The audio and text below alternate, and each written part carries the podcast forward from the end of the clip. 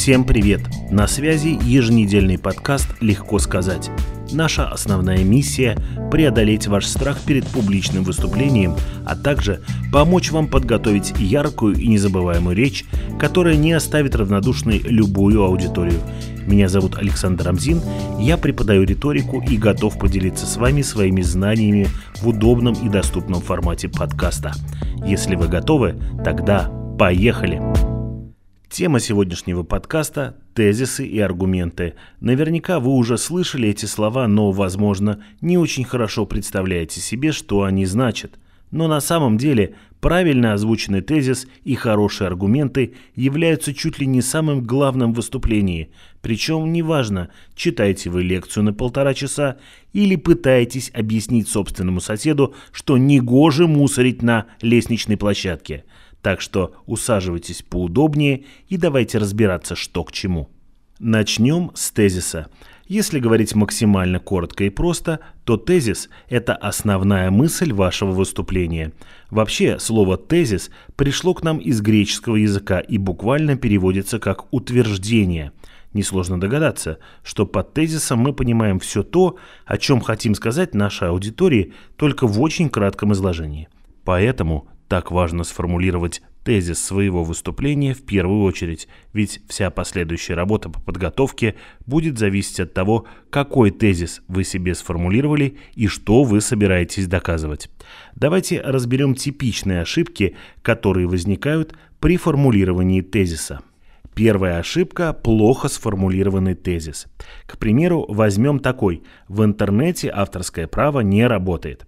Казалось бы, что в этом тезисе есть доля истины, но начиная доказывать этот тезис, мы быстро убедимся в том, что это неправда.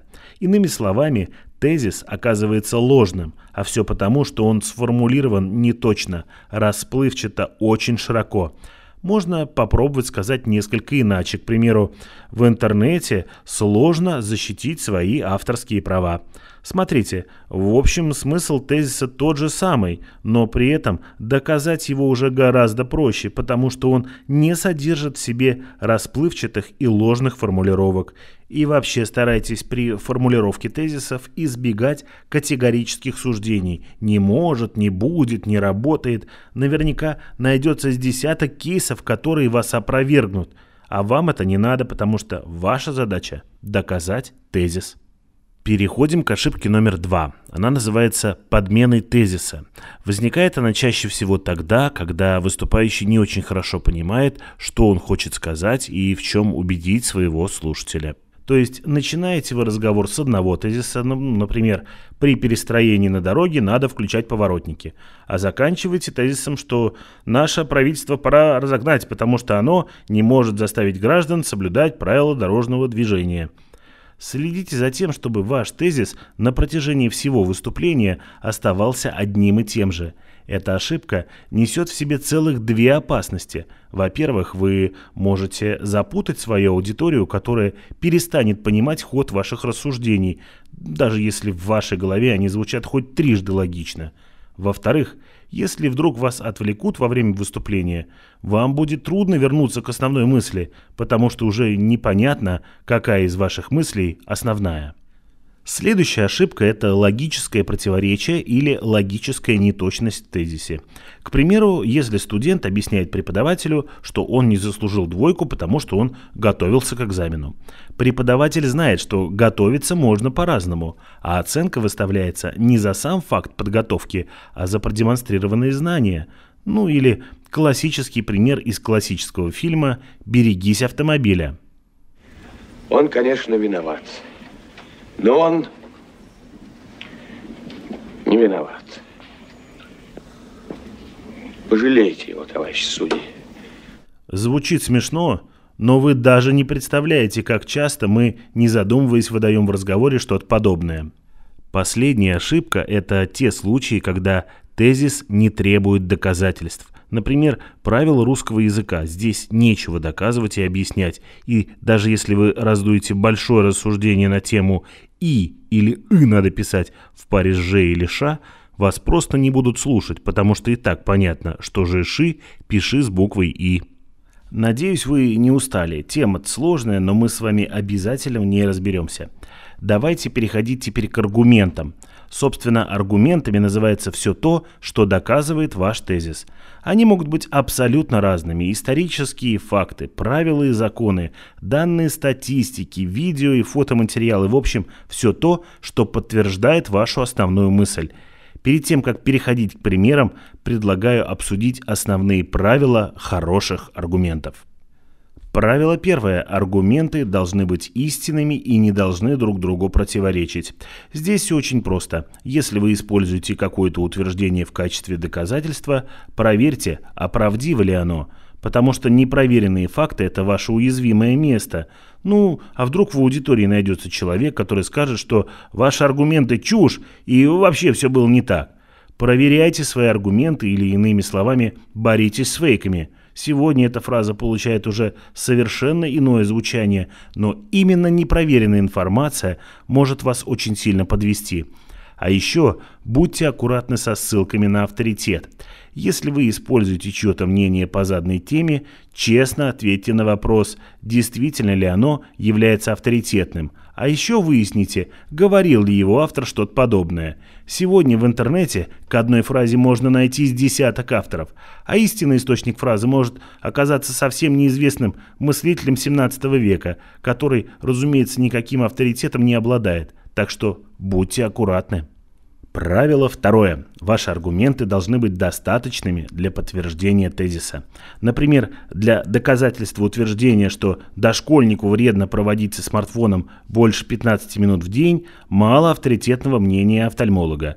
Добавьте сюда мнение психолога, данные статистики, опросите родителей детей, в общем, запаситесь достаточным количеством разнообразных аргументов, подтверждающих ваш тезис со всех сторон. Правило номер три. Аргументы должны быть подобраны таким образом, чтобы они были понятны вашей аудитории. То есть очень важно учитывать уровень знаний тех, кто находится перед вами. К примеру, сложнее всего подбирать аргументы, когда выступаешь перед детьми. Их кругозор еще не очень широк, и неверно подобранные аргументы могут привести к тому, что никто ничего не поймет ваши юные слушатели закидают вас простыми и логичными вопросами, отвечая на которые вы вообще запутаетесь и забудете о том, о чем хотели рассказать. Правило последнее. Иллюстрируйте ваши аргументы. В качестве иллюстрации подойдет инфографика, те же высказывания известных людей, Помните, что любое сказанное вслух слово лучше подкрепить красивой картинкой. Так и выглядит солиднее и, поверьте, работает эффективнее. Кстати, скоро в эфир выйдет новый подкаст о подготовке презентаций, так что не пропустите. Ну что ж, теперь давайте придумаем тезис и попробуем подобрать к нему аргументы. Я предлагаю такой. Чтение большого количества книг помогает стать хорошим оратором. Поехали! Качестве первого аргумента скажем, что хороший оратор должен иметь большой кругозор. А вот он напрямую зависит от того, много ли книг прочел человек. Тот, кто читал много, более свободно оперирует терминами и понятиями, с легкостью приводит примеры, ориентируется в смежных областях знаний, таких как география или история. И не забудьте привести на слайде статистические данные из авторитетных журналов. Я проверял, они есть и в изобилии. Второй аргумент будет такой. Оратор для интересных формулировок должен иметь богатое воображение. Давайте подумаем, что лучше развивает воображение, книги или кинематограф. Ну уж точно не кино, ведь оно напрочь убивает воображение и заставляет нас следить за богатством креативности режиссера и художника. А вот чтение книг очень сильно развивает воображение – в качестве иллюстрации приведите одно из высказываний знаменитых литераторов о пользе чтения. Искать эти афоризмы за вас не буду, в интернете их тонны. Главное, проверьте авторство. В качестве третьего аргумента используем тот факт, что чтение книг, безусловно, расширяет словарный запас. Этот аргумент можно оставить без доказательств, ибо и так понятно, что с новыми словами надо же где-то знакомиться. Словарная база человека ниоткуда не возникает. Ну и иллюстрацию опять же приведите. К примеру, средний словарный запас человека, который читает много и который читает мало. Ну и давайте еще один аргумент. Возьмите несколько историй известных ораторов, в которых они рассказывают о том, как много они читали и читают до сих пор. Назовите их имена и достижения, проиллюстрируйте аргументы их фотографиями и кратким описанием заслуг. Итак, мы привели несколько аргументов в доказательство тезиса.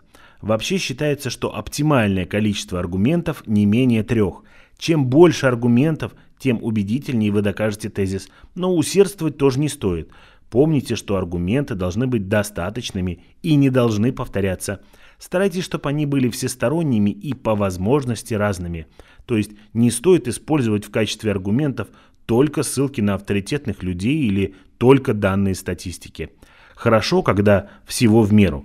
А еще, если вы видите, что у вас есть слабые и сильные аргументы, поставьте сильные в начало и в конец выступления. Последний аргумент вообще должен быть супераргументом. Аргументы послабее спрячьте в середину, а от самых слабых лучше вообще откажитесь, они вам просто не нужны. Итак, мы вкратце поговорили про то, что такое тезис и аргументы. Конечно, тема эта гораздо более обширная и сложная, и уместить ее в один подкаст просто невозможно. Однако даже те практические советы, которые я сегодня назвал, уже должны помочь вам подготовить хорошее аргументированное выступление, которое точно понравится вашим слушателям. С вами был подкаст «Легко сказать», который помогает вам сделать первые шаги к успешным выступлениям перед аудиторией. Мы выходим еженедельно на всех доступных подкаст-платформах, а если хотите не только послушать, но и почитать, приглашаем вас в телеграм-канал и на Яндекс.Дзен «Легко сказать», тот, который с перышком на этикетке. Там вас ждут практические советы по публичным выступлениям, обзоры книг по риторике и многое другое. До встречи! С вами был автор подкаста «Легко сказать» Александр Рамзин.